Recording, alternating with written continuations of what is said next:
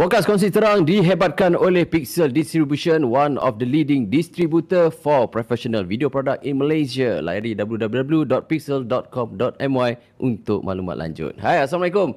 Anda bersama dengan Cik Nab dalam podcast Kongsi Terang.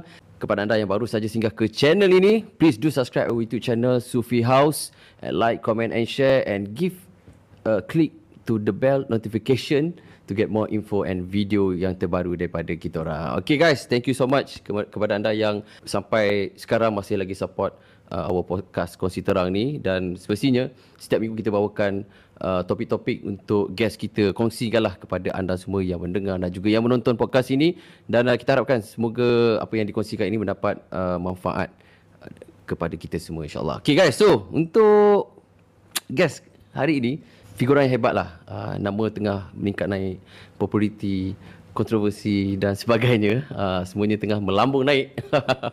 seorang penyanyi, seorang pengacara yang sangat-sangat hebat, berkaliber.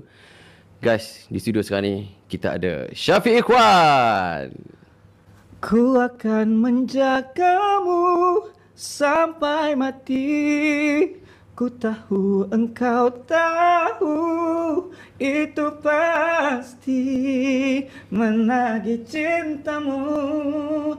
Dibiarkan jiwaku rindu saat bersamamu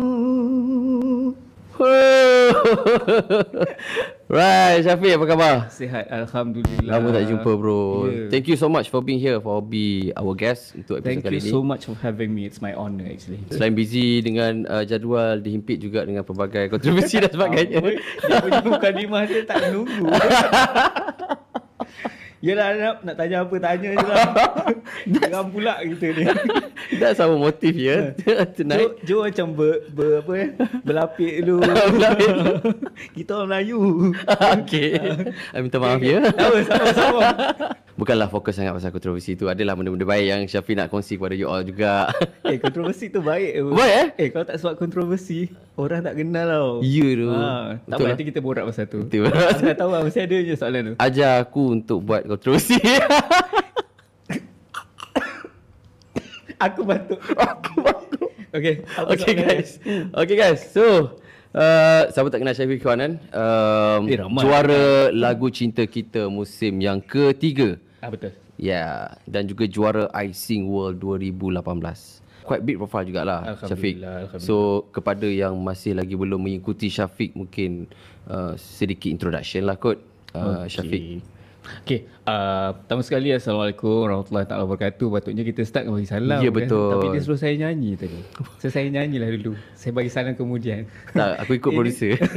Ini dia punya dia punya kelainan lah kongsi Terang. kongsi terang ah kongsi terang dia kena nyanyi dulu baru bagi salam. Jadi assalamualaikum sekali lagi. Selamat malam kan. Ya, malam. Selamat malam dan uh, first of all thank you so much pada Ya. tim korang pada Cik Nap sebab sudi jemput Syafiq hari ni. Actually dah beberapa kali kita dah janji lah tapi sebab tu macam dia kata schedule tak mengizinkan. Yalah. Uh, I'm so sorry kalau benda tu bagi inconvenience kat korang. Eh, tak apa, Tapi it's okay. finally kita datang juga hari Alhamdulillah. ni Alhamdulillah dan uh, Syafiq merupakan seorang Syafiq start dalam industri sebagai penyanyi. Uh, dah mula daripada 2012 macam tu kot lepas habis belajar. Jadi balik ke Malaysia uh, tiba-tiba gatal nak menyanyi. Belajar dekat luar negara? Belajar dekat luar negara, belajar dekat France. Fuh. Uh, belajar engineering dekat sana dan dekat sana lah sebenarnya yang housemates kita orang duduk uh, dengan Malaysians masa masa final year, dia orang beli karaoke set. So dekat situlah ter macam mana eh, ter termunculnya uh, kita mula explore yang eh, Syafiq boleh nyanyi. Oh. Ah, macam itulah. Start daripada situ balik ke Malaysia baru start masuk pertandingan kecil-kecil. Karaoke yang biasa-biasa ni yang Hmm, dekat Giant, dekat Uptown, banyak gila. Almost every week masuk pertandingan macam tu. Lepas tu sampai 2015 masuk pertandingan dekat kita boleh sebut uh, TV station. Boleh, boleh, boleh, boleh, boleh, eh. boleh. Dekat RTM, uh, nama pertandingan tu juara pujaan. Hmm. Tapi masa tu tak menang lah, dapat sampai final.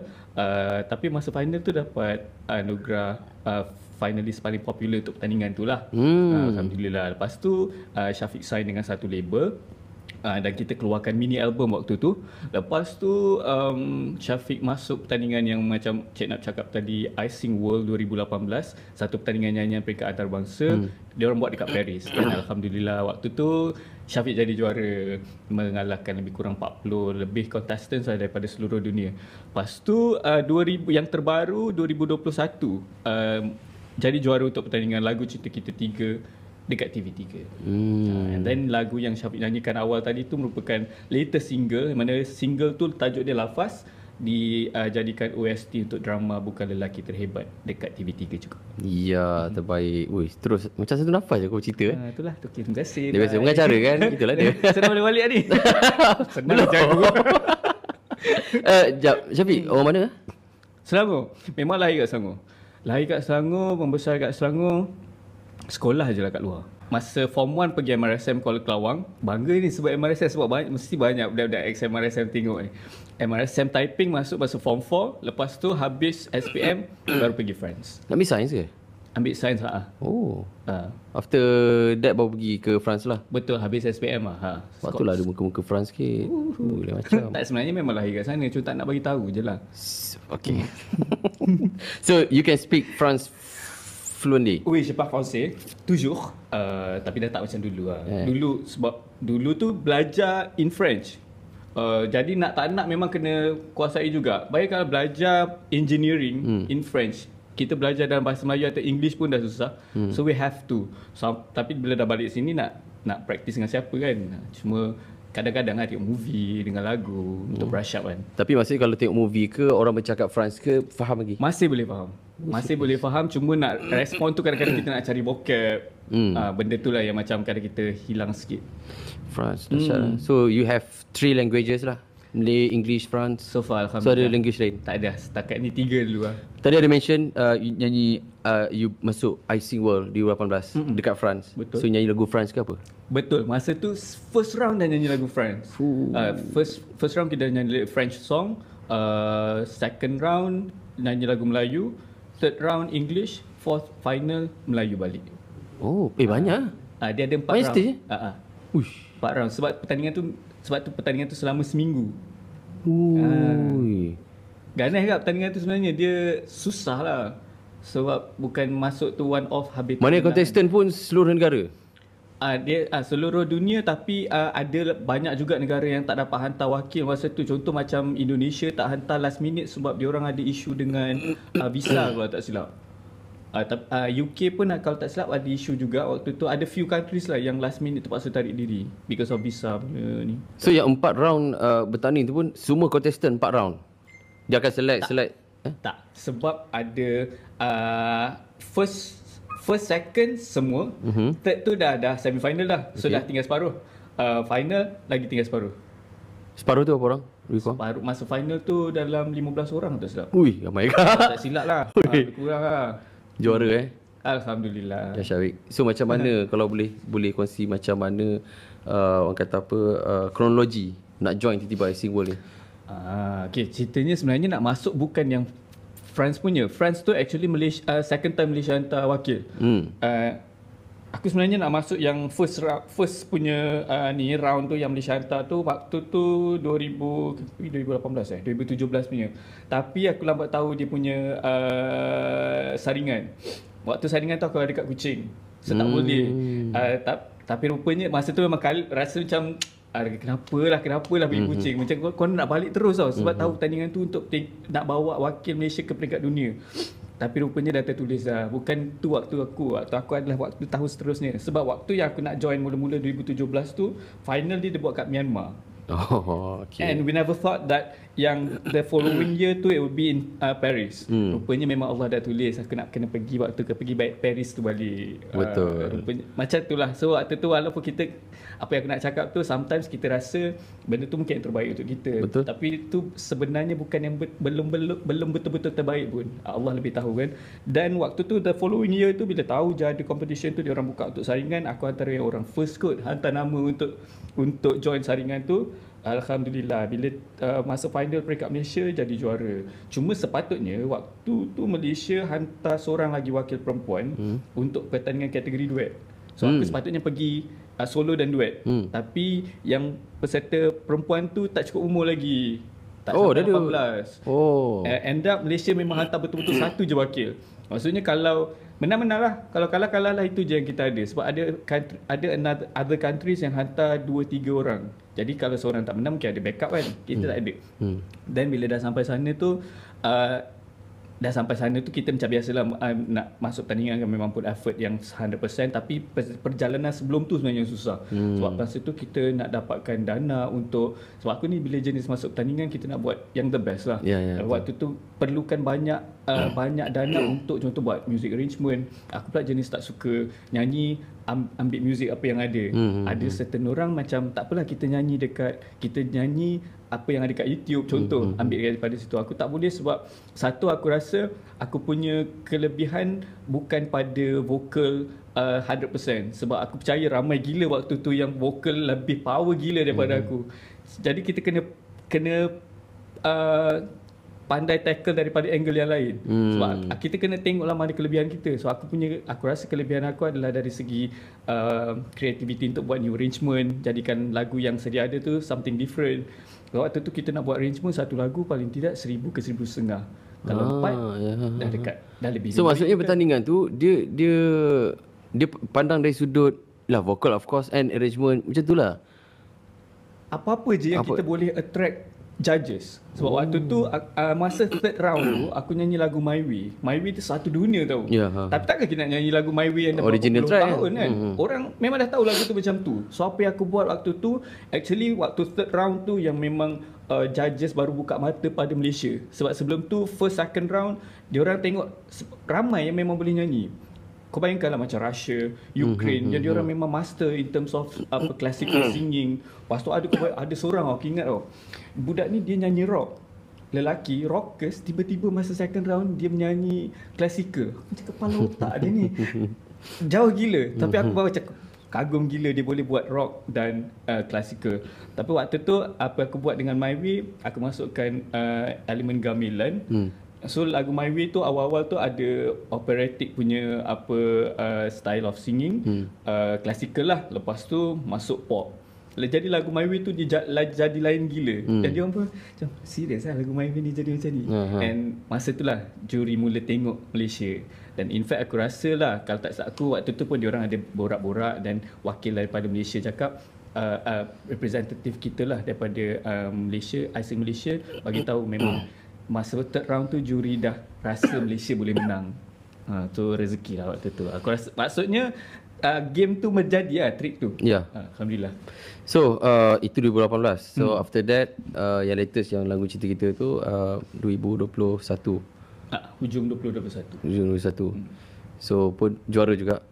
So aku ada follow tapi aku ada follow tapi mungkin bukan yang uh, musim ketiga lah aku ada follow musim pertama ke hmm, macam tu lah. Tak Tapi apa nak, aku faham. Tak. Bila tanya aku je kau tak follow. kita baru kenal kau ni. so nak kata yang eh, itu adalah program yang pencarian duet lah. Masa lagu cerita kita, do you think that uh, kau punya duet tu she's the best ke ataupun sebenarnya for the for the Tadi kan dah habis tau. Kenapa tak tanya soalan ni eh? Tak saja je. tau. okey, okey, lah soalan ni. Dah lah, aku nak balik lah. Suka suara aku kandung kau. tak kan okay, dia, dia dia juara. Okay, Ya, kau juara tapi Dia, uh, aku, macam aku cakap tadi lah, kadang-kadang apa yang kita rasa terbaik tu sebenarnya bukanlah terbaik untuk kita. ah, Tahu aku menjawab. Kau tak boleh take aku. tak adalah, tak ada. Fair point. Uh, aku mula-mula tu of course lah sebab uh, aku rasa macam dia bukan tak ngam macam mana tau. Sebab pertandingan bila duet, kau kena tahu uh, kelebihan partner kau, kau pun kena, sebab dia kena compliment apa yang kau kurang, kau kena compliment apa yang dia kurang. Tapi waktu tu aku rasa benda yang paling besar sekali dia punya challenge adalah kita orang punya genre tu sangat berbeza.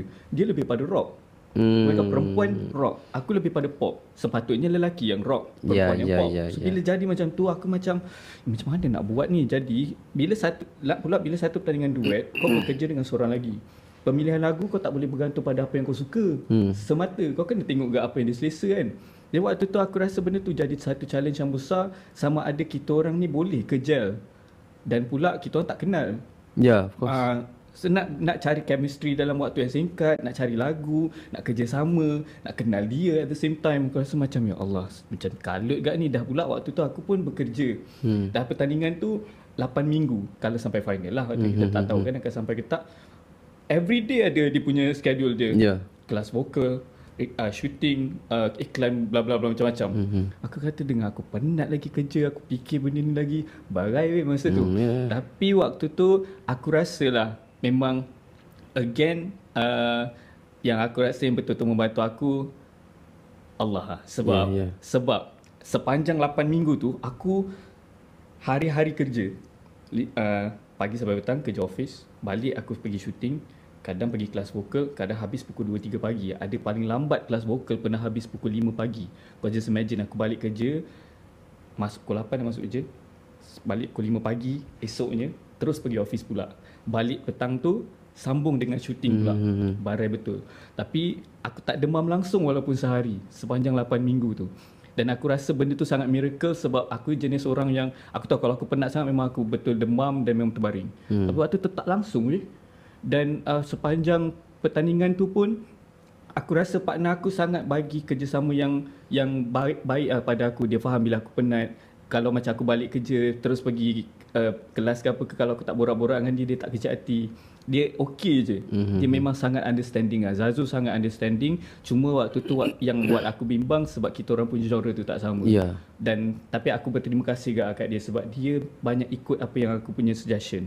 Hmm. uh, pemilihan lagu adalah few So nak kata times kau dominan lah. Ha? Dominan lah. Aku cuba untuk guide lah benda tu sebab aku tahu apa yang boleh pergi untuk pertandingan sebab Yeah. dia jarang masuk pertandingan. Itu Hmm. actually second pertandingan dia. Hmm. Dan aku kan dah bermula daripada pertandingan 2012 lagi. So aku tahu man- lagu yang macam insya-Allah lah aku Hmm. rasa aku tahu mana yang boleh membuat kita menang.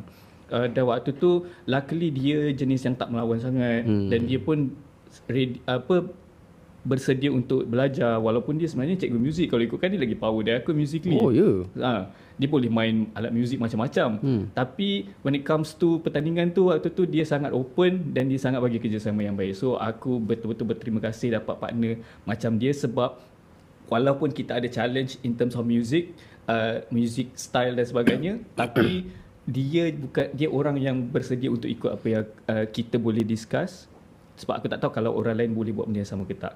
Faham. In fact kalau orang tengok pun pertandingan tu ada beberapa couple yang ada isu sebab tak tak ada sefaham, persefahaman bergaduh Ya, ya, dan ha, sebagainya tapi kita orang alhamdulillah throughout the entire competition tak pernah sekali pun gaduh. Hmm. Aku berterima kasih untuk tu lah. Hmm. Betul tak? Uh, kau ada sebut yang aku pun unexpected sebenarnya yang kau bekerja sebenarnya. Hmm. So memang jadual kau hektik lah ni eh. Hmm. Pagi kerja balik petang sambung dengan aktiviti. Ya, sebab tu sebab tu nak aku tak nak datang sebenarnya. Aku nak rehat. okay. tak ada lah. Tak ada, tak ada, tak ada. Eh, aku aku ni tau, aku betul-betul nak datang. Sebab bila kau cakap ada aku terus aku terus okey weh ni date ni date ni ah. Tapi yang asal awal tu tak boleh lah. Aku memang tak ada. Ya, yeah, it's okay. Yalah kerja Isnin Jumaat kan. So hmm. actually kerja tu dah, dah berapa tahun dah kerja? Aku dah kerja lepas balik Malaysia terus kerja. Eh. Ha. Uish. So benda tu Banyak tak lah. setakat ni tak tak mengganggu lah kau punya tak ada hasrat yang hmm. Yalah kau punya career sekarang dah dah dah, dah ni hmm. dah busy dengan jadual aktiviti uh, industri semua tu. So tak ada terfikir nak berhenti kerja lah. Dengan cara ni aku dah boleh dah cari cari makan ke apa ke. Kalau ikutkan uh, kadang-kadang lah bila terlalu penat tu aku ada terfikir juga tipu lah kalau kita buat satu kerja pun penat Ya. bayangkan kalau ni dulu aku nyanyi je sekarang dah hosting pula dah jadi tiga dah kadang ba- barai tu barai yang sangat-sangat macam tidur 3-4 jam sama kerja lagi.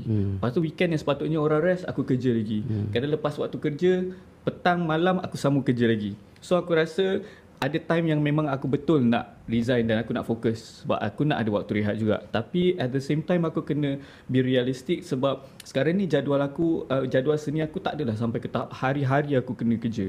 So akan ada banyak uh, dalam seminggu tu mungkin ada 3 4 hari yang aku memang tak ada apa-apa. Jadi takkan aku nak bazirkan waktu aku macam tu. Dan uh, satu, lagi yang kekangan dia sebab aku pergi France dulu aku ada scholarship uh, government. Uh, Mara lah. Uh, jadi aku rasa macam it's uh, it is my responsibility to serve the country. Hmm. uh, sebab aku pergi bukan dengan duit parents aku aku pergi dengan duit rakyat. Hmm. takkan aku nak pentingkan diri aku semata. So aku rasa macam tak boleh.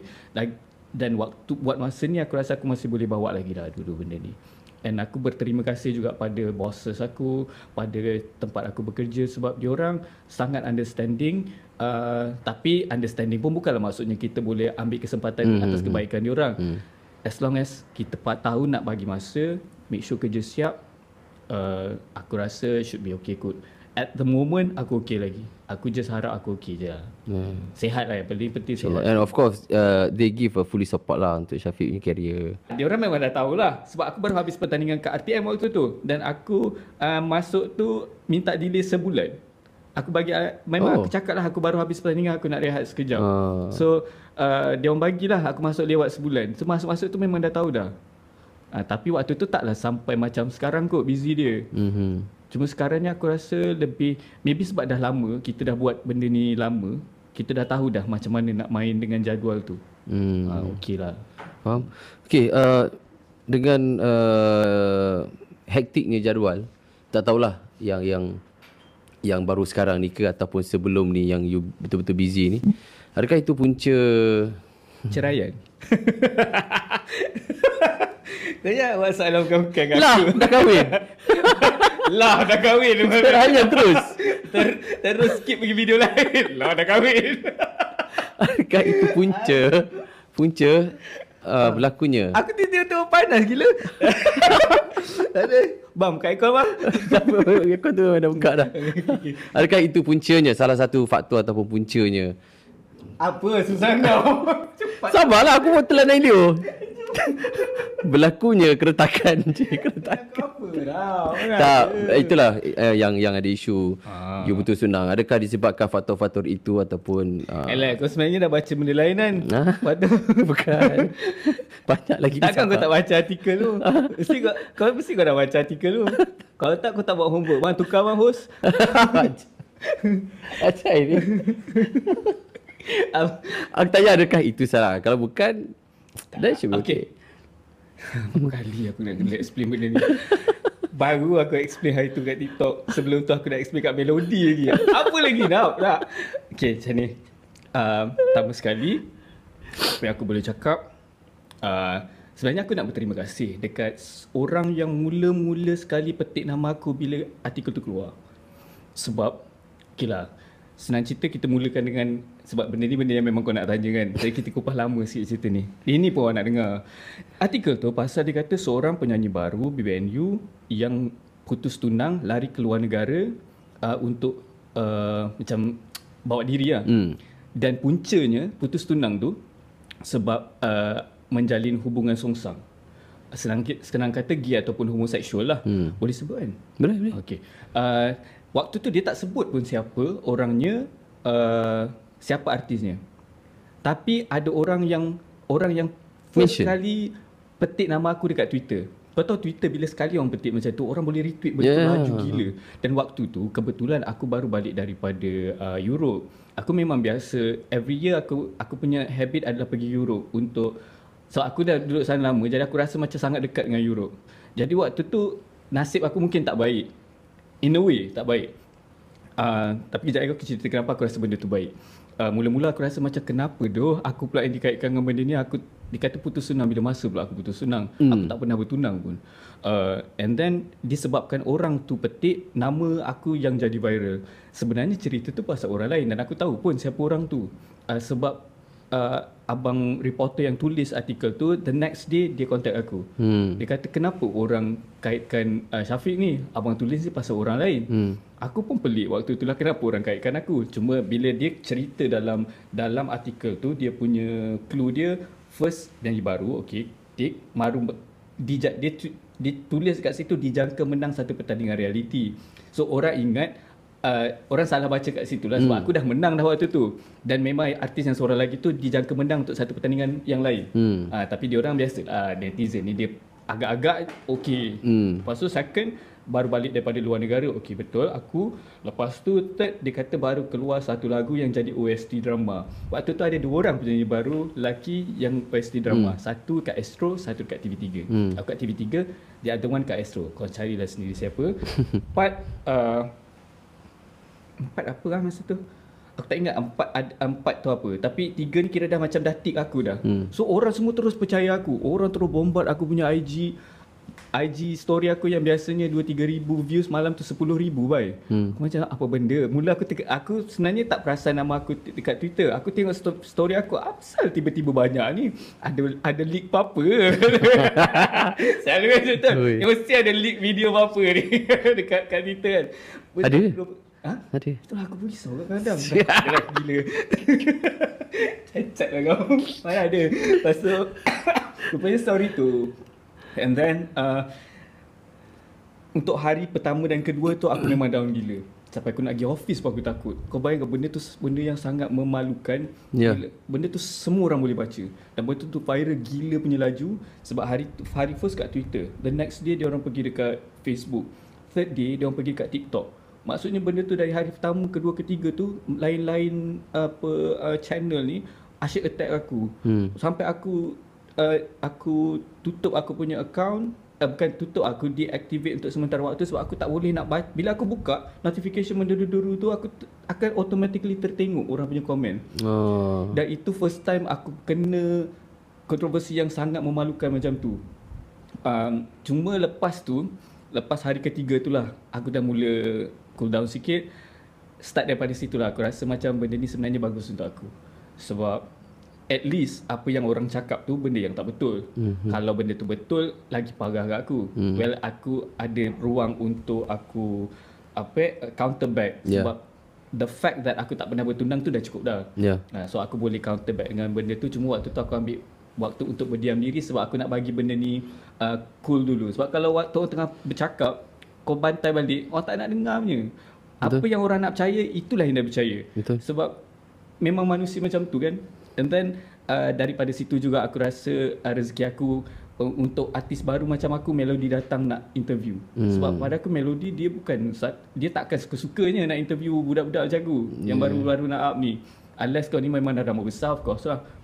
Dan rezeki aku lah waktu tu aku nampak. Dan start daripada situ pun aku tengok followers lebih ramai. Cuma awal-awal tu biasalah memang aku kena bantai lah. Hari-hari bangun pagi aku tengok ada mesej aku balik bayar lah, bodoh lah, bangang lah. Asyik kena maki je sebanyak yeah. seminggu dua tu. Ya. Tapi uh, bi- bila kita tengok from the bright side, sekurang-kurangnya benda tu macam prepare aku untuk jadi orang yang lebih kuat kot. Ya. Of Uh, course. dan disebabkan itu bila baru ni ada jadi satu lagi kontroversi yang lain yang benda yang viral lagi aku dah tak terasa sangat dah aku rasa macam okay just another controversy dan aku rasa benda tu benda yang kita memang kena lalui uh, dia macam uh, part and parcel kita berada dalam dalam industri lah hmm. Okay, kita nak bagi Syafiq call dulu. kau, kau nangis ke? tak ada aku okey je Okey je kita sini. So guys, uh, jangan ke mana-mana. Kita break sekejap. Kita akan kembali selepas ini.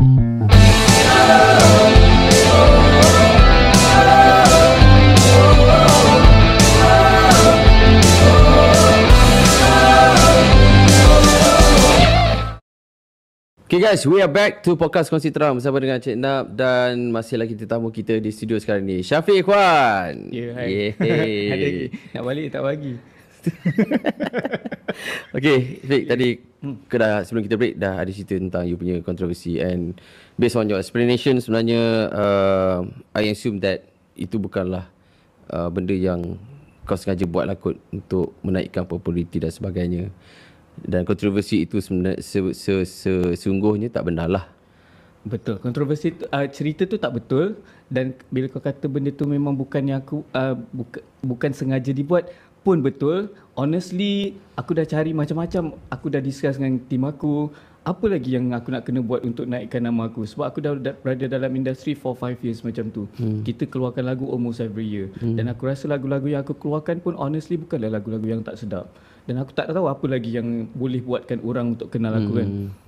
So kita macam cari formula kontroversi macam mana yang kita boleh keluarkan so that orang akan pay attention to that controversy. Hmm. Sebab ada banyak orang buat kontroversi tapi tak naik pun. Yeah. Sia je kontroversi dia tu. In Uh-huh. fact dia just tarnish dia punya reputation and that's it. Hmm. Tapi waktu tu pada aku tu lah macam aku kata awal-awal tu aku terduduk. Aku rasa macam uh, kenapa orang kenapa orang nak tuduh aku sampai macam tu dan benda tu sangat memalukan. Tapi when we look at the bright side aku rasa Allah jawab doa aku dengan cara tu lah. Hmm. Walaupun mungkin dalam keadaan yang kurang baik tapi sekurang-kurangnya macam aku cakap tadi benda tu memang benda tak betul tak ada apa bukti bukti apa yang orang kata aku pernah bertunang so hmm. macam dan at least yang lebih penting lagi family aku tahu tak kalau family aku tak tahu aku dah bertunang Yalah. Uh, so macam uh, benda yang benda tu tak tak memburukkan air tak menjatuhkan air muka aku sekurang-kurangnya pada family aku.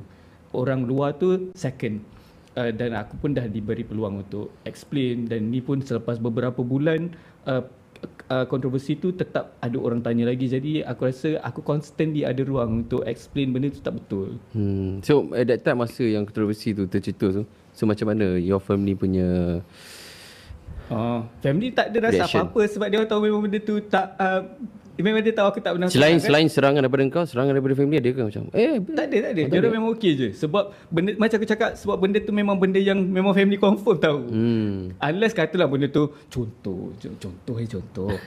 Kantoi bercium ke? Ha, ha, ha. yang macam possible kan benda ha, tu berlaku ha, ha. kan. So, macam family boleh tahu, family family boleh tak tahu. Ha, Jadi yang tu mungkin aku akan kena serang. Ni benda-benda yang terang-terangan macam tu aku tak ada masalah lah kat aku.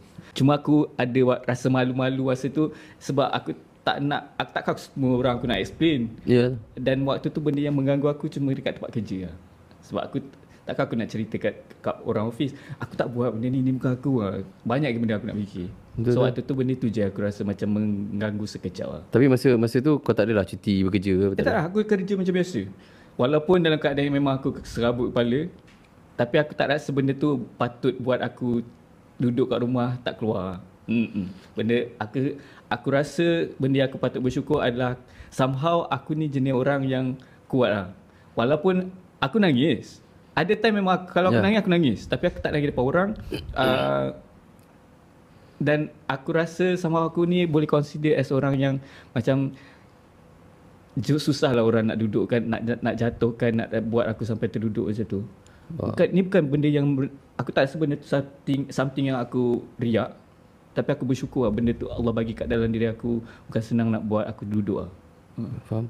Okay, so uh, based, based on your experience yang, yang yang pernah tercetus dengan kontroversi macam ni mm-hmm. and uh, dan you pernah lalui benda tu dan secara tak langsung menaikkan you punya populariti so uh, do you think that kita perlu cipta kontroversi untuk menaikkan populariti ataupun kekalkan populariti mungkin ada kontroversi yang bagus ke apa? Mm, dulu orang selalu cakap kontroversi ni tak uh, kalau kita betul-betul hebat kita betul-betul ada bakat yang yang kuat mm. kita tak perlukan kontroversi tu.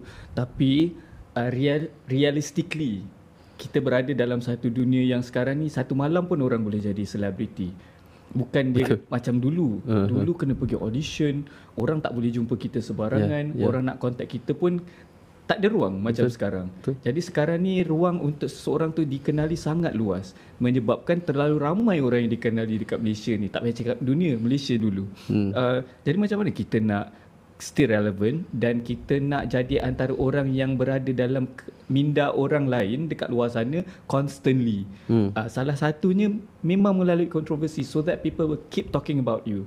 Betul. Sebab orang suka atau tidak kita kena terima hakikat yang orang lebih suka bercakap tentang benda yang tak baik berbanding benda yang baik. Serius? Jadi Betul. kontroversi normally memang adalah benda-benda yang tak baik.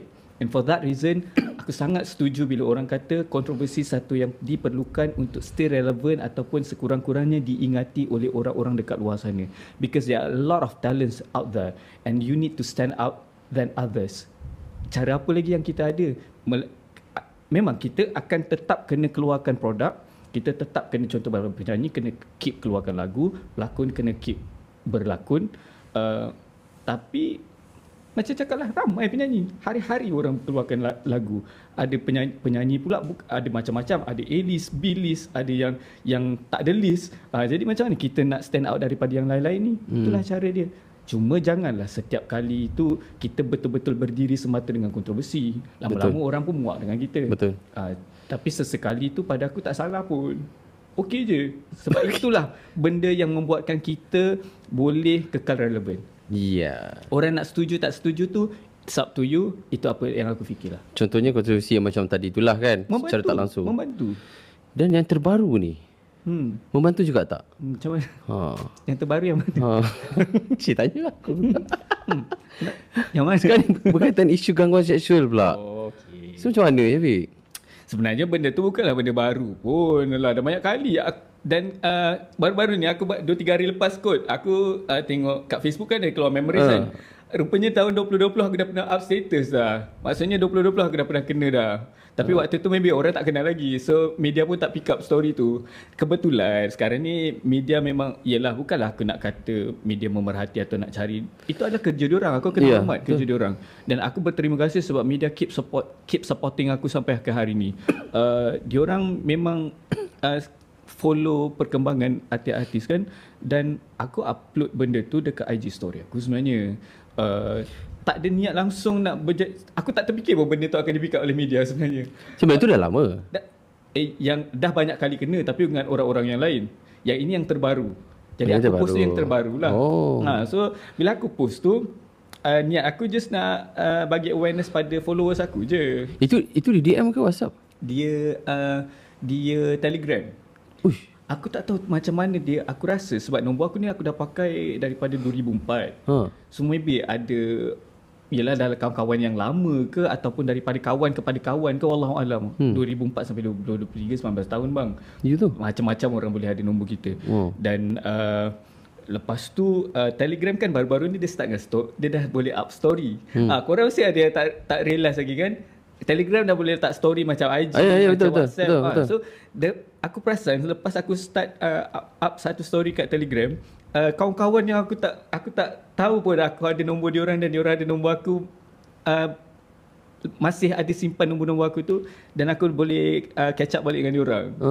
Uh, it's a good ni lah It's a good thing lah Pasal yeah. uh, Telegram punya story Tapi yang bad thingnya Pasal tu lah Dia pun rupanya dia, dia uh, Jumpa aku balik Lepas tengok story tu Kau kenal kawan tu? Aku tak kenal Sebab tak ada gambar Nama pun tak ada Aku tak Aku tengok Nama dia macam nama yang Username yang random macam tu So aku tak tahu siapa Yang ada nombor user. Ah, ah, ah. So macam Tu kau layan eh? Mula-mula aku tak layan langsung ha, Kau tak ni RM10,000 Fik. Boleh bagi dua. Sebenarnya Sebenarnya dia dah mesej banyak kali Pasal waktu tu kebetulan aku dengan kawan aku Ha. Tak tahu kau tu "Eh, Aku bengang gila lah Aku rasa lelaki Ha. Sebab cara dia cakap tu Cara mesej tu macam tak macam perempuan pun Ya? Ah, So macam Aku Aku bengang dengan dia ni Asyik kacau aku Lepas tu kawan aku tengok Wah reply dia 10k Me- Lepas tu dia diam lah Sebab aku rasa budak-budak Kalau macam ni Desperate sama bila kita desperate macam tu Aku tak rasa dia akan spend duit banyak macam tu So aku Niat aku letak 10k tu bukan Nak stop conversation lah. Nak just nak stop Dia punya harassment tu Hmm. Aku bukan letak harga diri aku se- 10k Eh come on lah Takkanlah kalau aku nak minta Aku letak 10k Kamu takkan 10k. Takkanlah dia nak 10 France. France apa? Apa euro Euro. Takkanlah kita nak letak harga tu So randomly aku letak benda tu 10k Rupanya dia tak stop pula Dia kata boleh pula dia tanya Bang kalau 10k dapat apa. Macam Aduh ni? Weh, dia ada duit tu. Dia ada duit. Itu bila aku fikir balik Oh eh kalau aku layan je dapat 10k Ni kalau dia tengok macam ni? Ha? Kalau dia tengok oh, Boleh je lah nanti mesej balik. Alah kau orang tahu Tak luar. Gila. Tak boleh tak tak tak Aku tak buat kerja macam tu. Eh jangan jangan jangan jangan. Aku tak buat kerja tu. So that Cuma Cuma Apa yang aku nak pesan tu Janganlah kacau orang macam tu Kan benda tu annoying lah Ya, yalah. Ha, bukan dan orang kata block. Bukanlah Ka- kadang-kadang kita bukan tak nak block tau tapi aku macam sometimes aku rasa waktu tu aku tak nak block aku rasa macam terhibur pula. Terhibur. No stop mesti aku macam ni. Oh okey nak lagi nak lagi macam apa benda lah. Ah, Uh, bang tea sikit bang, tea sikit. eh boleh lah tis sikit aku bagi nombor kami eh lu. Satu K dapat apa? bang diskaun bang. Siap minta package bang package. Sibu dah apa dua ribu apa gila. Tangan dulu. Eh jangan jangan jangan jangan. jangan eh jangan adik-adik kat luar sana jangan jangan buat perangai. Ya. Memang korang rasa boleh dapat duit cara yang mudah. Hmm. Tapi percayalah kalau walau bila duit tu tak berkat, Hmm. kita ada 10,000 pun kita rasa macam 10 ringgit je sebenarnya. Sekejap je habis. Korang Nampak? tak sedar pun duit tu bila perginya ke mana pergi dia. Kita rasa seronok sekejap je. Nanti menyesal dia seumur hidup. Jangan buat benda-benda macam tu. Betul. Serius. So sekarang ni masih lagi konten, masih lagi conversation. Dia dah Kau- kau sebab, sebab dia dia tahu benda tu viral kan. Oh, so ya? dia tahulah. Rupanya dia ada dekat aku punya Of course mesti dia ada follow ah, kau. Dekat follow, follow kat IG Dan dia kata dia uh, lepas aku up dekat story tu uh, dia dia DM balik dekat Telegram dia kata uh, sorry kacau dia screenshot benda tu. Mak, aku, maksudnya dia tengok aku punya IG story aku cakap sebab buka IG story aku siapa yang macam possibly kan. Aku tak tahu lah sebab ramai sangat aku tak kenal. Hmm. so macam tak tak apalah biarlah. Aku aku tak marah pun. Aku tak adalah sampai ke tahap macam dendam ke pada aku. Benda tu benda yang bukan normal. Yalah. this is not something that kita boleh ambil kita boleh jadi kita boleh normalizekan dalam Yeah. masyarakat kita. What more untuk adik-adik yang baru nak belajar kenal dunia? Ini bukan something yang korang, korang boleh ataupun patut buat dan rasa benda tu tak salah. This is totally wrong. Tapi aku rasa benda ni bukanlah sesuatu benda yang baru. Dan benda aku percaya ramai orang kat luar sana yang kena lebih teruk daripada aku. Betul. cuma apa yang aku nak cakap uh, kalau korang rasa benda tu mengganggu korang korang buat banyak benda yang korang boleh buat uh, report korang boleh blog benda yang paling senang sekali. Uh, dan aku rasa aku nak ambil kesempatan ni juga untuk clearkan satu benda. Sebab lepas daripada keluar artikel tu dekat uh, satu portal online yang mana portal online ni sangat famous um, aku tak tengok komen-komen. Aku jenis yang walaupun aku kata tak ada benda yang boleh mendudukkan aku, hmm. tapi komen-komen yang kadang alah aku manusia ke. Kalau baca komen-komen yang melampau ni, hmm. eh terkesan kat aku. Yeah, yeah. So aku avoid untuk tengok komen-komen dekat semua benda-benda yang viral pasal aku. Um, tapi aku tahu banyak sebab ada orang yang bagi tahu aku banyak komen yang tak baik jangan baca jangan baca. So aku percaya memang banyak gila komen yang aku rasa kalau aku baca mungkin down gila. Hmm. aku just nak clearkan aku letak 10k tu bukan sebab aku nak 10k tu. Walaupun of course 10k tu banyak. Aku tak nafikan 10k tu banyak. Uh, cuma harga diri kita lebih daripada tu. Dan aku tak rasa dalam keadaan sekarang ni aku desperate desperate for money yang aku sanggup untuk buat benda-benda macam tu just for money aku sihat lagi aku larat lagi aku dah bekerja bertahun-tahun dan aku rasa aku masih boleh cari duit dengan cara yang baik tanpa perlu buat benda-benda macam tu lah. so korang stop cakap yang aku sanggup jual diri aku untuk dapat duit that is just too much lah pada aku Yeah, that's it. Uh, ambil perhatian ya kepada yang menonton dan juga yang mendengar. Okay, so uh, right. Kita dah uh, cerita panas, panas ke? Hmm? Panas ke? Okay. Yang panas kau kan tu. kau abang kat belakang bang. Okay, Vic. Uh, maybe, okay, tadi dah cerita pasal kontroversi. So, kita nak go for what's next for you, perancangan masa akan datang. Uh, sekarang ni um, aku dah mula berjinak-jinak tulis lagu sendiri. Ooh. Sebab aku banyak sebenarnya melalui uh, benda-benda yang menarik dalam hidup yang aku rasa aku patut share dengan orang kat luar sana dan uh, alhamdulillah aku baru settle uh, satu lagu dah si- siap record apa semua dah. Aku buat lagu ni dengan seorang kawan lagi. Uh, lagu ni memang aku tulis lirik dia dan melodi dia pun aku bekerjasama dengan kawan tu. Mm-hmm. Uh, 100% pasal kisah cinta aku yang tak kesampaian. Ini memang betul-betul pure daripada aku dan aku percaya orang yang berkenaan pun tahu kalau dengar lagu ni lirik-lirik tu dia tahu lagu ni pasal dia uh, and aku tak sabar nak share lagu ni dengan orang dan beberapa teaser aku bagi dekat aku punya media sosial cuma belum sampai waktu ni aku rasa untuk release lagu tu and I'm really looking forward untuk release lagu ni aku harap lagu ni jadi satu permulaan yang baru untuk kerjaya seni aku especially in terms of nyanyian lah sebab bila tulis lagu sendiri ni kita bebas. Hmm. Aku baru rasa macam kebebasan betul-betul sebagai seorang penyanyi uh, dan komposer bila kita tulis lagu sendiri sebab kita boleh buat apa je kita nak kat Ya. lagu tu. Kita nak macam ni, macam tu. Kita nak lirik dia macam ni, macam tu. Dan kita nak bunyi dia macam mana. So ini adalah betul-betul daripada hati aku, daripada apa yang aku mampu buat untuk korang semua. Jadi nantikan lagu ni yang setakat ni pun tajuk pun belum ada lagi. So, this, uh, so lagu ni your next single lah. Upcoming single, betul. Upcoming single. So, total termasuk yang ni berapa single? Oh, Ah, apa total cakap? eh? Total. Alamak, aku rasa macam ni 6 7 kot single lah. Single. Ha ah. Single yang ke-7 kot, 7 je tu. Bila nak bikin album? Ha? Bila nak bikin album? First kali dulu ada aku dah pernah buat mini album, mini album. Okay. Uh, tapi ialah mini masa tu mem, masih hijau sangat nak masuk dalam studio pun oh, macam ni eh bang nyanyi kat nyanyi kat mic. Macam apa? Bila aku fikir balik tengok now aku masa tu kan. Nyanyi oh boleh potong-potong eh bang eh. Ingat kau ingat nyanyi serentak terus kan. Teruk sangat masa tu. Dan hasil dia pun of course dah tak sebagus sekarang. Dan uh, aku, cuma ada pengalaman lah pernah buat mini album. Tapi buat masa ni untuk record satu album aku rasa belum waktunya. Sebab macam aku jenis orang yang agak realistik lah. Although aku nak sangat-sangat. Tak, tak ada siapa yang tak nak. Hmm. ada satu full album. Cuma belum waktunya untuk aku buat macam tu sebab kita tak nak usaha kita sia-sia hmm. dan kita tak nak buat benda yang kita tahu benda tu takkan berjaya. Just not the time yet. Tapi insyaallah lah very soon kalau kita dah ada satu pool of fans yang betul-betul support uh, insyaallah masa tu kita akan keluarkan satu album. Cuma waktu ni apa yang aku boleh buat adalah keluarkan single constantly lah. Dan uh, yang paling dekat sekali hmm. aku baru-baru ni dilantik sebagai ambassador untuk satu uh, NGO ya itu mental health yeah. uh, mental health issues dia orang perjuangkan dan uh, dia orang sekarang ni dalam proses untuk kumpul dana.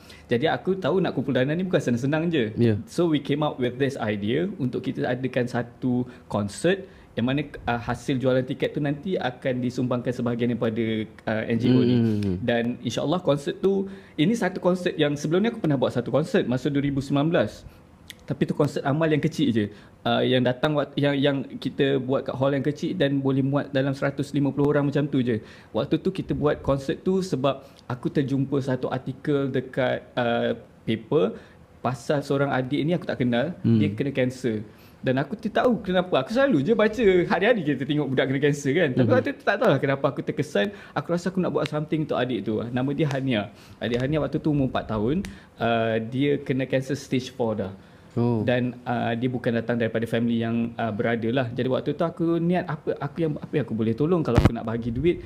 Aku pun memerlukan duit. Jadi apa yang aku boleh buat waktu tu, aku buat konsert dengan tim aku yang kita memang tak nak kita tak dapat untung apa-apa pun tapi hasil jualan tiket tu memang kita bagi dekat dia.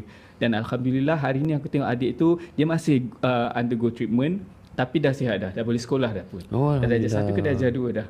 Uh, dan aku bersyukurlah apa yang kita buat waktu tu at least dapat bagi uh, ruang untuk dia sekurang-kurangnya untuk tengok dunia sebab Betul. Just imagine kalau itu jadi pada kita atau adik kita atau anak kita. Aku tak boleh imagine. Mesti kau rasa puas kan macam tu kan? Yes. Dan so kali ni kita buat benda uh, untuk kos yang baik juga mental health uh, cuma kali ni uh, aku buat dalam skala yang lebih besar mm-hmm. kita buat pun dekat Kelab Shah Alam Selangor yang boleh muatkan lebih kurang 300 lebih uh, packs dalam tu uh, with hope kita dapat kumpul dana yang lebih banyak kali ni untuk bantu uh, orang yang tengah fight dengan mental health issues sebab pada aku mental health ni bukan something yang kita boleh uh, take lightly sebab sekarang ni especially lepas daripada COVID-19 mm-hmm uh, based on aku punya observation dan juga aku sembang dengan kawan-kawan doctors, dia orang kata sebenarnya lepas daripada PKP hari tu ramai gila yang baru tahu dia orang ni ada mental health issue Betul. dan kena depression, hmm. kena anxiety attack dan sebagainya. Uh, dan aku rasa uh, this is the time untuk kita buat apa yang kita mampu dalam uh, dalam kita punya capacity untuk aware um, untuk bagi awareness kepada masyarakat dekat luar sana yang mental health ini bukan sesuatu yang boleh diambil ringan. And i hope with this initiative akan bagi um, apa ya kita bagi kita kata inspire orang dekat luar sana untuk sama-sama uh, membantu orang yang menghadapi masalah mental dekat Malaysia lah So aku harap sangat support daripada orang dekat, dekat luar sana dan setakat ni kalau tak silap aku tiket uh, diuruskan oleh tim kalau tak silap dah lebih kurang 50% terjual. Thank you very much. Aku untuk orang yang macam aku jual tiket konsert 50% tu satu angka yang besar. Hmm. Uh, sebab aku bukannya uh, si, Datuk Sri Siti Nurhaliza yang boleh jual tiket hari ni esok dah sold out. Jadi 50% tu pun dah satu amount yang membanggakan aku dan aku harap by that time pada 21 Oktober nanti konsert tu kita dah full house lah. So please uh, support untuk kita punya uh, course ni dan harapnya korang akan datang malam tu dan enjoy the performance sebab aku janjikan uh, Syafiq janjikan sesuatu yang menarik malam tu uh, dalam capability Syafiq in terms of singing dan juga buat performance. Um, tunggulah kita akan bagi yang terbaik lah untuk malam tu. Ada collaboration dengan artis lain ke? Uh, tak ada. Malam tu memang 100% uh, aku seorang. Uh, kita akan perform selama lebih kurang 2 jam uh, ada lebih kurang lebih lebih daripada 20 lagu. Uh, dan memanglah kau pun tahu kan aku punya lagu baru tujuh dia aku cakap. So okay. memang banyak lagu cover. Uh, selalu orang kata alah lagu baru dua tiga sibuk buat konsert. Pada aku it's not about kita punya berapa lagu sebenarnya. Yeah, it's about uh, sebab um, kalau kita ada fans yang memang support kita and kita boleh entertain dia orang, hmm. although kita nyanyi lagu covers, it's fine. Sebab so, pada aku music is universal. Music ni kalau kita boleh bagi orang rasa happy dengan apa yang kita persembahkan, why not? Just do it. Yeah. Kenapa kita sibuk nak fikir apa orang fikir? Betul. Uh, so aku harap malam tu datang ramai-ramai and malam tu ada banyak lagu-lagu yang all this while orang kata kenapa tak nyanyi lagu ni? Kenapa tak nyanyi lagu ni? Kita akan nyanyi malam tu. Dan dan ber, uh, dengan ber, ber, banyak gila performance yang sebelum ni aku dah nyanyi macam-macam lagu, aku janjikan malam itu lagu-lagu yang tak pernah perform sebelum ni. Oh. Uh, jadi ni memang something yang betul-betul kau tak pernah tengok lah sebelum ni. Kalau nak tengok datang malam tu sebab ada juga cakap alah nanti mesti dia post kat IG mesti post kat YouTube Mm-mm. sebab orang bayar kita akan buat benda ni as exclusive as possible jadi mungkin certain je lah kita akan post dekat luar yang lain tu hanya orang yang datang saja dapat tengok Ya, yeah. so guys nantikan konsert apa nama konsert tu? concert at intimate evening with Syafiq Ikhwan you are not alone Fuh. Uh, dan ini uh, kita berterima kasih juga pada Nur Ain Events Management and Entertainment Berhad sebab mereka uh, dia ni adalah uh, organizer lah untuk program ini dan juga uh, disokong oleh Crayon for Society. Alright, so uh, kita nak break seketika Syafiq. So Oh, kita break lagi uh, ya, break. Ya. Uh, last. Kita ada last. so guys, jaga di mana? Tadi kita dah cool down. So kita tengok second uh, for our last slot ni macam mana. So nantikan. Jangan mana-mana. Kita kembali selepas ini.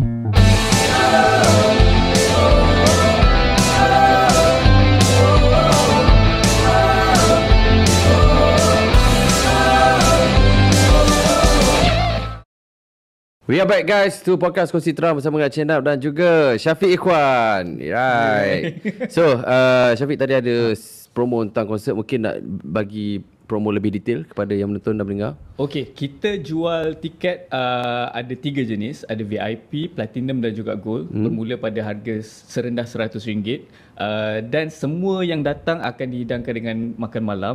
Uh, jadi jangan bimbang, malam itu uh, korang datang perut kosong pun tak apa sebab kita dah sediakan makanan dan the rest lepas makan korang enjoy je the show sampai habis. Uh, cara nak dapatkan tiket boleh uh, tengok dekat poster yang Syafiq post di uh, media sosial Syafiq. Uh, dekat situ ada kita letakkan uh, nama admin untuk Syafiq punya fan club Gang Syafiq uh, Azila Majid boleh hubungi dia secara DM ataupun boleh uh, WhatsApp dia untuk reserve korang punya seat untuk malam tu nanti. Okay. So guys, jangan lupa untuk mendapatkan tiket uh, VIP. Platinum, dan juga Platinum dan juga- Ah, dan lain-lain tu of course lah dia ada kelebihan-kelebihan dia lah. Ah. Ah. jadi kalau korang nak tahu apa lainnya VIP Platinum Gold ni korang boleh check out lah dekat poster dalam uh, media sosial Syafiq. Yes. Uh, okay. Syafiq, you nak fokus hanya nyanyian saja ke? Ataupun selain mengacara? Nak Berlakon? buat apa lagi yang berlakon. Saya dah cuba. Takkan nak buat benda tu RM10,000 kau. It Si baik tak jawab Dia baru nak jawab Tak apalah janganlah Eh janganlah buat benda-benda macam tu Korang ni Kau jangan encourage orang kau buat benda tu Adik-adik jangan ikut apa benda abang yang cakap Dia ni Adalah Buat masa ni Aku rasa uh, Dengan kekangan kerja hmm. Di pejabat tu Rasanya Cukup setakat uh, Menyanyi dan hosting dulu Mhm. Tapi untuk masa depan tu kita tak boleh cakap. Yalah. Uh, tiba-tiba kan datang pula uh, apa offer yang sangat menarik perhatian kan terberlakon pula tak tahu juga kan. Sebab sebelum ni pun kan kita pernah berlakon sama Ya. untuk satu drama raya tapi itu je lah. Itu pun rasa macam ya Allah susahnya jadi pelakon ni baru tahu rupanya jadi pelakon ni bukan senang macam kita tengok cantik je kat dalam TV. Berlakon sampai pukul apa masa tu kita Oi, pagi pukul 2 ya. pagi kan. Penat. Itu untuk setengah jam punya episode ni je tayangan je. That was your first experience berlakon? Exactly. That was my very first experience uh, in acting. Uh, lepas tu, tapi what, dia ses- sesuatu yang menarik lah. Cuma kalau untuk waktu sekarang ni rasanya belum nak pursue in acting lagi kot. Eh? Lagi satu, mungkin nak kena tunggu watak yang bersesuaian. Sebab aku selalu macam bila berlakon kan. Kalau orang tanya aku nak berlakon tak? Nak kalau dapat watak budak sekolah ke, budak universiti ke. Aku suka watak-watak macam tu. Macam aku Sebab fizikal? Kau ajar Ni pelajar ni. Tak betul lah. Takkan awak tengok aku macam budak sekolah. ya, so aku rasa pembawakan aku macam budak-budak sekolah. Oh. Dan aku rasa Eh, aku, banyak je. Aku aku rasa aku lebih sesuai watak yang macam tu. Takkan tiba-tiba aku berlakon jadi perampas bini orang ke. Weh. Oh, lampau, sugar daddy ke. Eh, too much. Aku rasa buat masa ni. Tapi kan, kalau tu lah, kalau ada producer kat luar sana tertengok podcast ni kan, episod ni, kalau ada watak-watak macam budak universiti ke, budak-budak nerd ke, baik-baik, ah, boleh lah offer kat saya. InsyaAllah saya boleh buat. Tiba. Boleh, package tu ada, package tu ada. Okay, uh, instead of uh, berlakon dan sebagainya, uh, nak, nak nak sentuh lagi tentang career menyanyi you.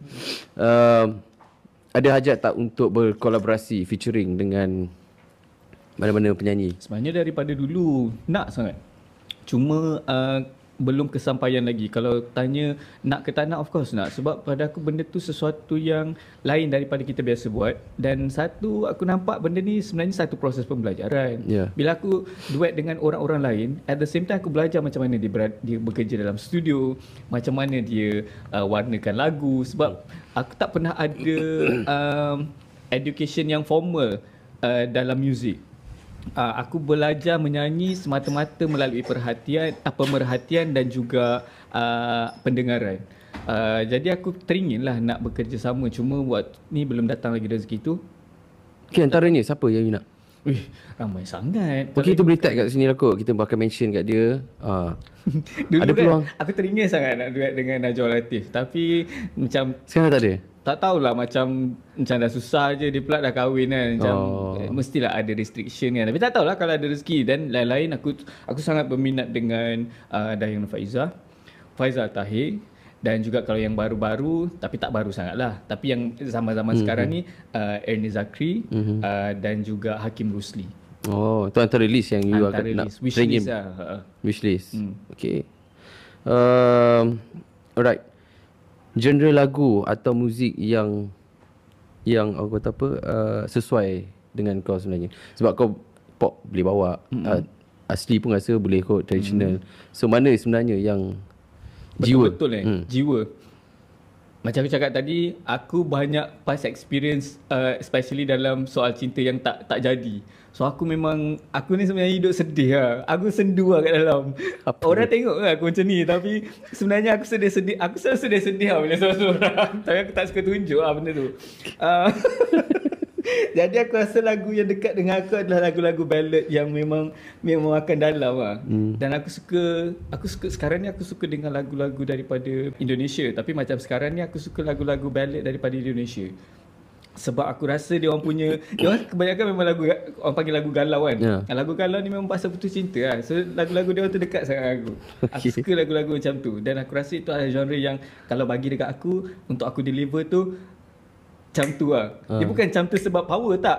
Sebab aku ada masalah cinta lah. So aku macam dengar tu. Aku Masalah cinta. Yelah macam pernah putus cinta, pernah kena Oh, tinggal. okay. So aku macam bila dengar lagu-lagu macam tu nak kena nyanyi, aku dah tahu dah aku nak kena fikir siapa. So aku nak nyanyi tu aku dah tahu nak kena nyanyi untuk siapa. Dan macam tak susah nak feel lagu tu. Putus cinta lah pernah. Banyak kali. Yang kali banyak orang. Banyak orang lah. Lah dia ni. Ya banyak nak buat macam mana dah. Hmm, entahlah. Serius lah, Fik. Ya. Kau dengan macam ni pun boleh putus cinta eh. Macam ni tu macam mana? Uish. aku tak tahu. Iconic, iconic brain lah bro. Aku baru buat TikTok baru ni. Satu konten aku. Uh, dia kata aku macam ramai orang pem, ramai peminat macam tu lah ayat dah ingat kan. Uh. Atau aku kata uh, ramai pun aku aku macam acah-acah marah lah dalam video tu. Aku kata apa benda bang? Cakap lah baik-baik sikit. Saya macam ni mana ada orang nak kat saya dah berapa kali kena tinggal lah. Memang betul lah. Memang betul. Banyak kali weh. Aku tak tahu kadang-kadang aku rasa macam apa lagi yang kurang. Mungkin sebab tak tahu lah tak kaya kot. Aku rasa tu je aku macam boleh come out. Tak kaya atau Itu yang kau predict. Aku rasa lah Come on lah bro. tak cukup bukan tak kaya dia tak cukup kaya. Sebab tu kena ambil offer tu RM10,000. tak boleh aku rasa eh tak boleh kalau macam tu kita kena naik lagi. eh jangan tu kau ni semua buat benda bukan-bukan tu. Jangan jangan jangan. okay, uh, alright. Actually kita dah... Woi, sekejap ya. Sekejap je bro. Sekejap. Hmm. Sebab dia ni bercakap non stop. Bang, bang, bang, bang, bang, kan. So banyak lah sebenarnya input yang yang yang uh, aku dapat especially and penonton dan juga pendengar dapat. So okay, Fik, uh, kita ada quick game sikit lah. Bukan quick game apa pun. Okay. Uh, tiga penyanyi lelaki Malaysia yang menjadi sumber inspirasi. Uh, Faizal Tahir, um, Hil Husaini, Hakim Rusli. Tiga tu eh. Right. Tiga penyanyi perempuan yang anda minat and kenapa? Oh, senang je Datuk Seri Siti Nurhaliza sebab aku membesar dengan lagu-lagu dia lah. Okay. Uh, petik je lagu Datuk Seri Siti ni insya-Allah lah jarang lah tak boleh tak boleh sambung. Uh, second uh, uh, Najwa Latif sebab aku rasa dia uh, educated okay. dan aku sangat uh, look high untuk orang yang uh, buat contoh macam ni dalam bidang seni tapi dia menganggap education tu sesuatu yang sangat penting untuk kita acquire. So aku sangat pandang tinggi pada dia. Uh, yang ketiga aku Ernie Zakri sebab aku suka daripada dia punya uh, perjalanan tu daripada bawah sampai ke sampai sekarang dia tak pernah putus asa dan satu lagi dia adalah uh, apa yang kita panggil intelligent singer menyanyi mm-hmm. dengan ilmu bukan menyanyi saja-saja. Mm-hmm. Okay, uh, Syafiq untuk yang terakhir uh, media sosial uh, for you dia lebih membantu untuk promosi ataupun still untuk profession you as a singer, entertainer perlukan promosi dari segi I mean TV, radio oh. or is it enough from social media?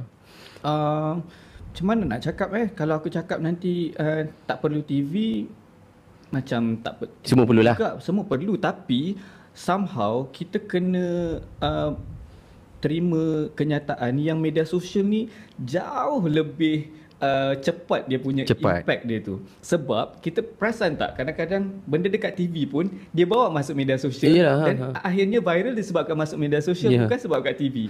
tapi somehow tapi no matter what having said that kita kena berterima kasih pada TV sebab kalau tak ada TV macam mana pula kita nak promo uh, sebab bukan semua orang pandai hmm. media sosial. Jadi pada aku benda tu sama dua-dua penting cuma untuk masa sekarang ni aku nampak memang media sosial ni antara yang paling cepat dan paling impact dia paling besar. Mm-hmm. Okay, Hafiq, thank you so much uh, for being our guest untuk episod kali ini.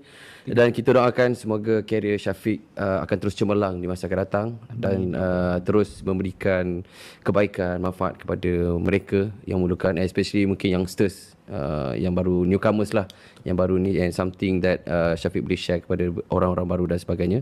Uh, dan uh, semoga sukses Amin, thank you. Uh, eh sama juga untuk kau. All uh, the best. Aku tengok kau pun macam makin busy sekarang. Eh tak ada. Good for you. Buat-buat busy je.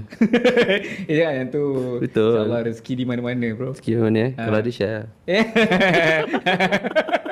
okay, uh, okay. Uh, sebelum tu, sebelum menutup, uh, Syafiq ada ada fans, geng Syafiq. Ah. So macam nak join, boleh join ke? Oh, nak nak join geng Syafiq senang je. Memang kita punya, kita tak ada bayar-bayar yuran ke apa tak ada. Eh? Ini memang open pada semua yang sudi untuk bersama-sama kami dalam geng Syafiq dan nak support Syafiq, mainly uh, boleh uh, DM je dekat uh, IG geng Syafiq tu, kata nak join dan nanti dia akan invite dalam WhatsApp group.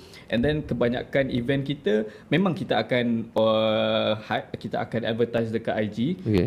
open for public tapi ada certain activities yang memang close close event untuk private ah ha, untuk kita kita ah ha. pantang lah private ha yang ni tak payah bayar 10k jangan risau Aduh, taklah aktiviti yang macam ni lah. Kita takkanlah. Contoh ada aktiviti kita. Takkan semua free lah. Cik, ha, Mana ada benda percuma bang dunia ni bang. taklah, aktiviti-aktiviti yang close lah. Yeah, ha, jadi kalau nak, okay. nak nak join aktiviti-aktiviti yang macam tu, be a member, join us dekat Gang Syafiq and uh, insyaAllah lah nanti kita boleh jumpa selalu. So itu you sendiri handle ke ataupun ada orang yang organize? Uh, Uh, tak, kita ada admin lah. Admin. Uh, uh.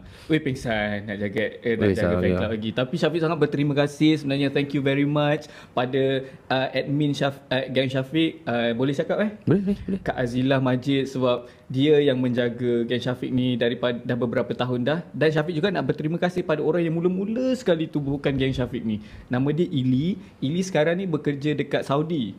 Oh. Dia nurse. Waktu tu dia masih kat Malaysia.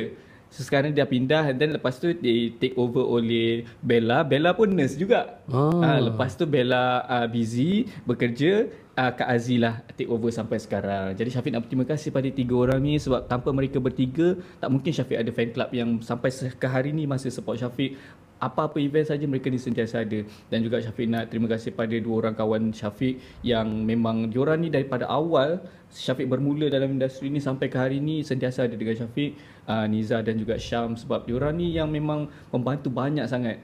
Honestly speaking tanpa mereka ni semua tak terbawa sebenarnya nak benda-benda Ya. ni. Hmm. Ya. I need to thank them lah. Terima kasih. Right, that's it. Uh, okay, kepada anda uh, para penonton dan juga para pendengar, thank you so much kerana uh, sudi melihat dan juga mendengar podcast Kongsi Terang ini bersama dengan Cik Nap dan juga Syafiq Ikhwan untuk episod kali ini. Uh, kepada anda yang belum lagi subscribe, please do subscribe our YouTube channel Sufi House. Uh, like, comment and share and click bell notification to get more video terbaru daripada kita lah. Sehingga berjumpa lagi di episod yang akan datang seperti biasa hari Rabu jam 9 malam di YouTube Sufi House. Assalamualaikum dan selamat malam.